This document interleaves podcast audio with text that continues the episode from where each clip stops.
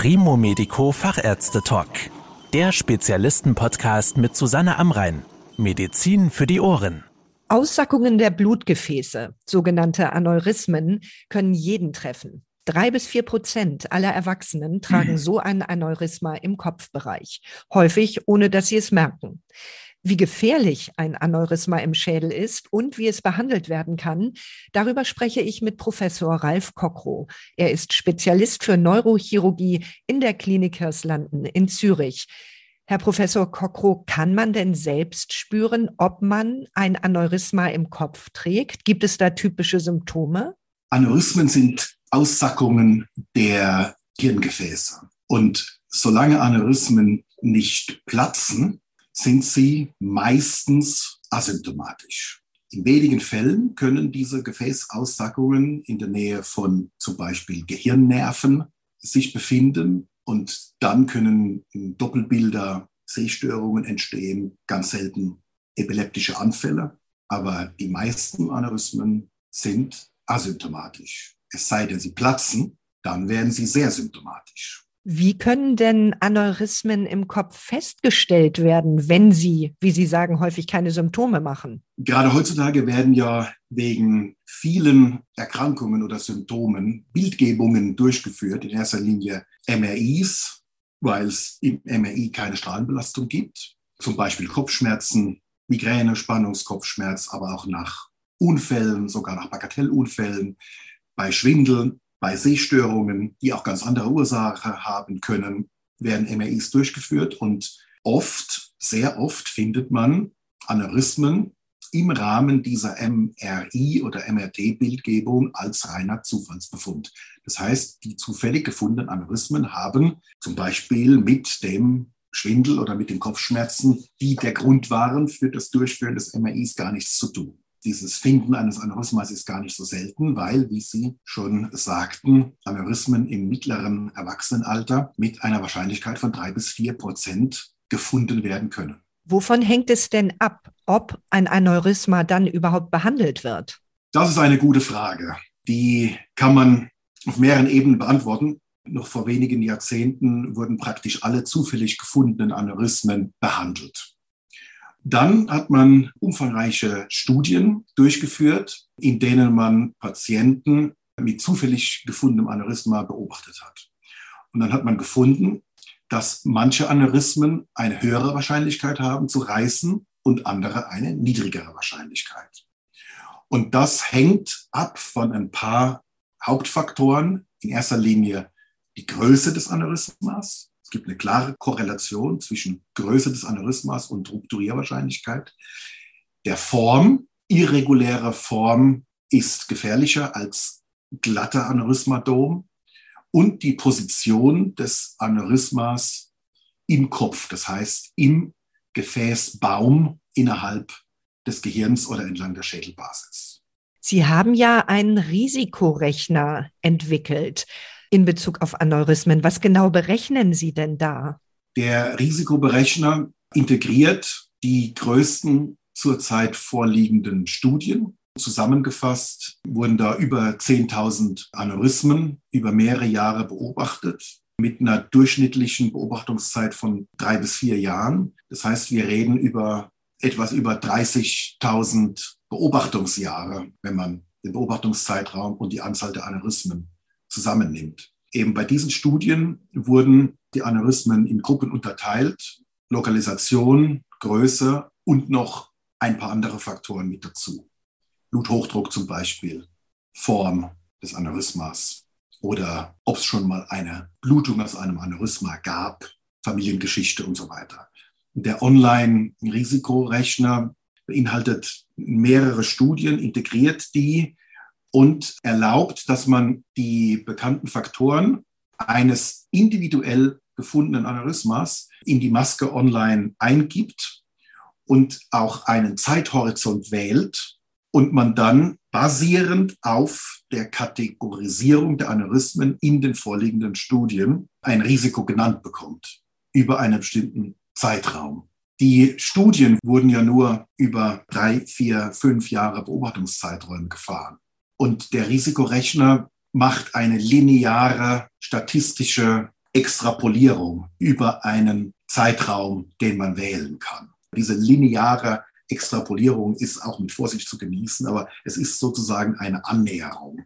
Das heißt, ein bestimmtes Aneurysma mit einer bestimmten Größe, mit bestimmten Formen und einer bestimmten Lokalisation, mit zusätzlichen Risikofaktoren hat gemäß Studienlage zum Beispiel einfach aus der Luft gegriffen über fünf Jahre ein Rupturierrisiko von einem Prozent. Dann erlaubt der Rechner das Rupturierrisiko hochgerechnet auf 20 Jahre anzunähern. Wenn bei diesem Risikorechner oder auch bei einer Untersuchung herauskommt, es besteht die Gefahr, dass das Aneurysma reißt oder platzt und Sie müssen operieren, was genau können Sie denn operativ machen, um diese schwerwiegende Komplikation zu verhindern? Jedes Aneurysma wird individuell angeschaut. Manche Aneurysmen ähneln sich, aber niemals sind sie identisch. Das heißt, wir besprechen die individuelle Situation. Da spielt zum Beispiel auch das Alter oder Begleiterkrankungen des Patienten mit hinein. Die besprechen wir interdisziplinär, neurochirurgisch, neuroradiologisch, neurologisch und etablieren dann eine Empfehlung, wie man mit dem Aneurysma fortfährt. Und ganz oft ist es so, dass wir empfehlen, dass zufällig gefundene Aneurysmen beobachtet werden. Meistens dann, wenn sie gleitend sind, klein und glattwandig und es keine Risikofaktoren gibt. Und wenn Sie an einer Stelle sitzen, die Sie dafür prädestinieren, dass es eine geringe Risikokonstellation gibt, hm, dann kann man die Aneurysmen beobachten. Und andere Aneurysmen, die sehen ein bisschen anders aus und von der Konstellation und den genannten Faktoren empfehlen wir zu behandeln.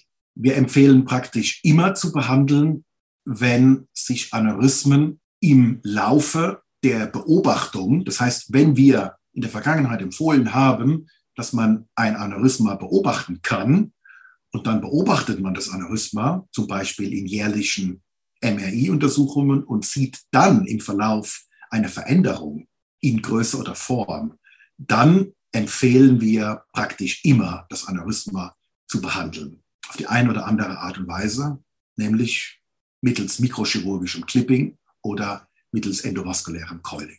Wenn ein Aneurysma mal geplatzt ist, dann ist zu sagen, dass diese Aneurysmen, wenn sie denn überhaupt in unser Krankenhaus kommen, die Patienten mit dem geplatzten Aneurysma, dann besteht dringliche Behandlungsindikation. Ich habe das so ein bisschen dramatisch formuliert, wenn es Patienten überhaupt ins Krankenhaus schaffen, weil man muss wissen, wenn Aneurysmen platzen, dann ist die Wahrscheinlichkeit circa 50 Prozent, dass die Patienten dieses Ereignis nicht überleben. Und die überlebenden 50 Prozent, von denen kehren nur ungefähr 10 bis 20 Prozent genau in das Leben zurück, das sie vorher gelebt haben. Genau deswegen, wegen diesen Zahlen, nehmen wir die Aneurysmen natürlich sehr ernst. Die geplatzten Aneurysmen, die werden sehr schnell, manchmal noch in derselben Nacht oder in den Stunden nach der Ruptur werden die behandelt weil man das Risiko einer Nachblutung möglichst klein halten möchte.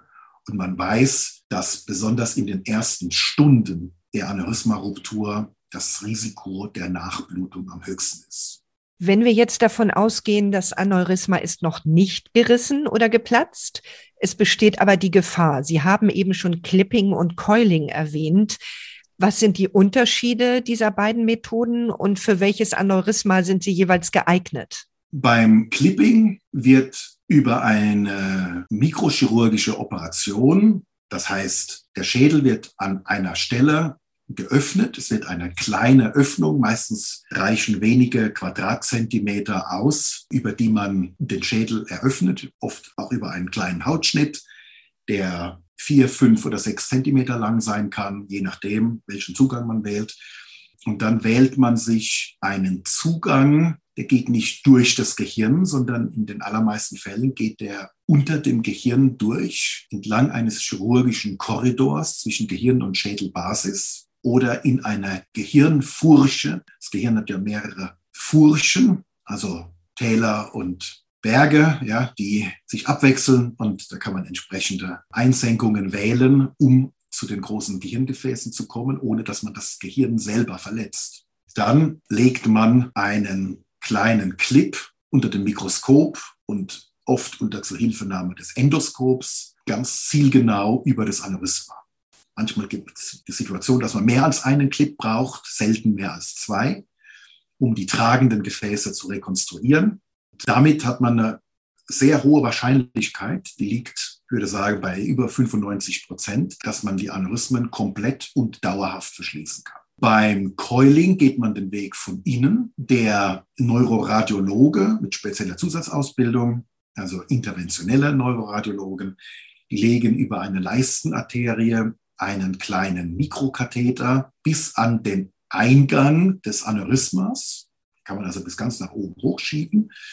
Dann wird das Aneurysma mit einem Coil, eine spezielle Legierung, eine Platinlegierung, gibt verschiedene Coils. Damit wird sozusagen das Aneurysma von innen ausgefüllt, ausgestopft, kann man fast sagen. Und das kann man online mit einer Angiografie kontrollieren. Bei mikrochirurgischen Clipping machen wir übrigens auch während der Operation bei uns im Haus eine Angiografie. Das heißt, nachdem der Clip liegt, wird die Position des Clips und das Aneurysma, was verschlossen wurde, und die tragenden Gefäße, die werden in der Angiografie direkt auf dem Operationstisch überprüft. Das heißt, man sieht nach dem Clipping ganz genau, ist das Aneurysma vollständig verschlossen und sind die tragenden Blutgefäße alle schön durchgängig.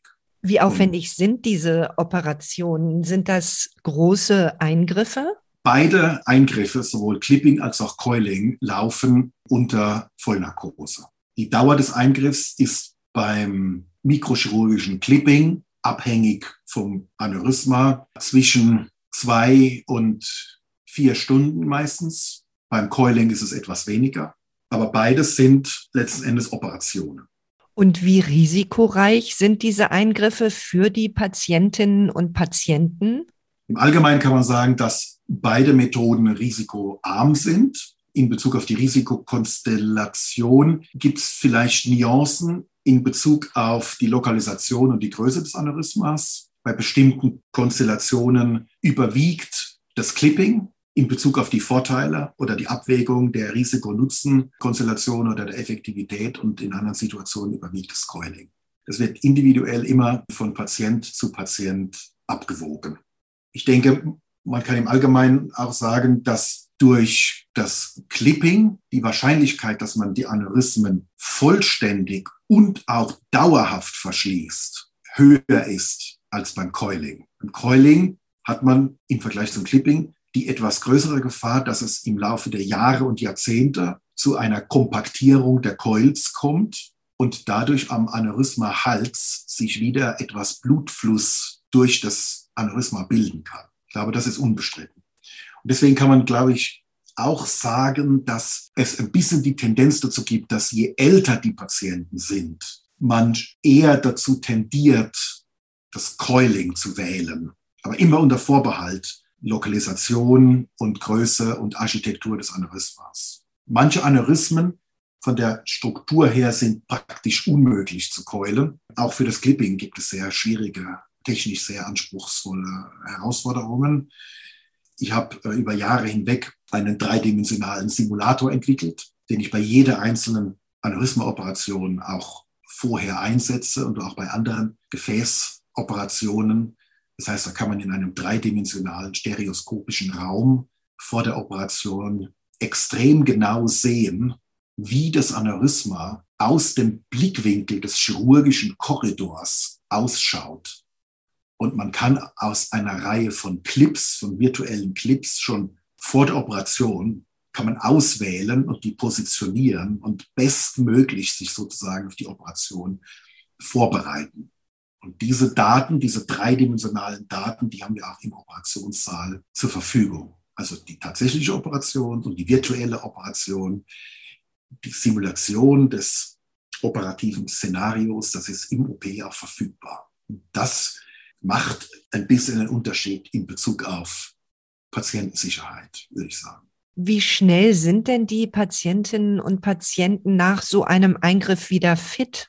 In der Regel äh, sind die Patienten wenige Stunden nach der Narkose wieder fit. Der Kollege, der gerade eben die Tür reinkam, wollte mir sagen, dass die Patientin, die ich heute Morgen an einem Mediaaneurysma geklippt habe, dass die wach und wohlauf auf der Intensivstation ist und die kriegt nachher noch ein Kontroll-CT in circa 45 Minuten. Und wenn das in Ordnung ist, das ist bestimmt in Ordnung, dann kann sie auch essen. Also in der Regel sind die Patienten wenige Stunden nach dem Aufwachen wieder fit. Und wie groß ist die Gefahr, dass nach einem so erfolgreichen Eingriff trotzdem vielleicht ein paar Jahre später wieder ein Aneurysma im Kopf entsteht? Die Gefahr ist sehr klein. Wenn Aneurysmen ausgeschaltet sind, dann ist es sehr unwahrscheinlich, vor allem wenn sie geklippt sind, wenn sie vollständig ausgeklippt sind, dann ist es sehr unwahrscheinlich, dass dieses geklippte Aneurysma nochmal entsteht oder dass an der Basis ein neues Aneurysma entsteht. Aber die Zahlen sagen auch, dass Patienten, die ein Aneurysma haben, eine etwas höhere Wahrscheinlichkeit im Vergleich zur Normalbevölkerung haben, dass im Laufe der Jahre an einer anderen Stelle ein Aneurysma entsteht. Und deswegen beobachten wir Patienten, bei denen Aneurysmen verschlossen wurden, beobachten wir die über Jahre oder Jahrzehnte nach. In der Regel mit MRIs. Die können dann in größer werdenden Abständen natürlich erfolgen. Nach zehn Jahren würde man möglicherweise nur alle drei, vier Jahre mal ein MRI machen. Am Anfang alle zwölf oder 18 Monate. Die Abstände werden dann größer. Vielen Dank für Ihre Erklärungen, Herr Professor Kokko. Sehr gerne. Das war der Primo Medico Fachärzte Talk. Danke, dass Sie zugehört haben. Mehr Informationen rund um das Thema Gesundheit und medizinische Spezialisten finden Sie auf primomedico.com. Bis zum nächsten Mal, wenn es wieder heißt Medizin für die Ohren.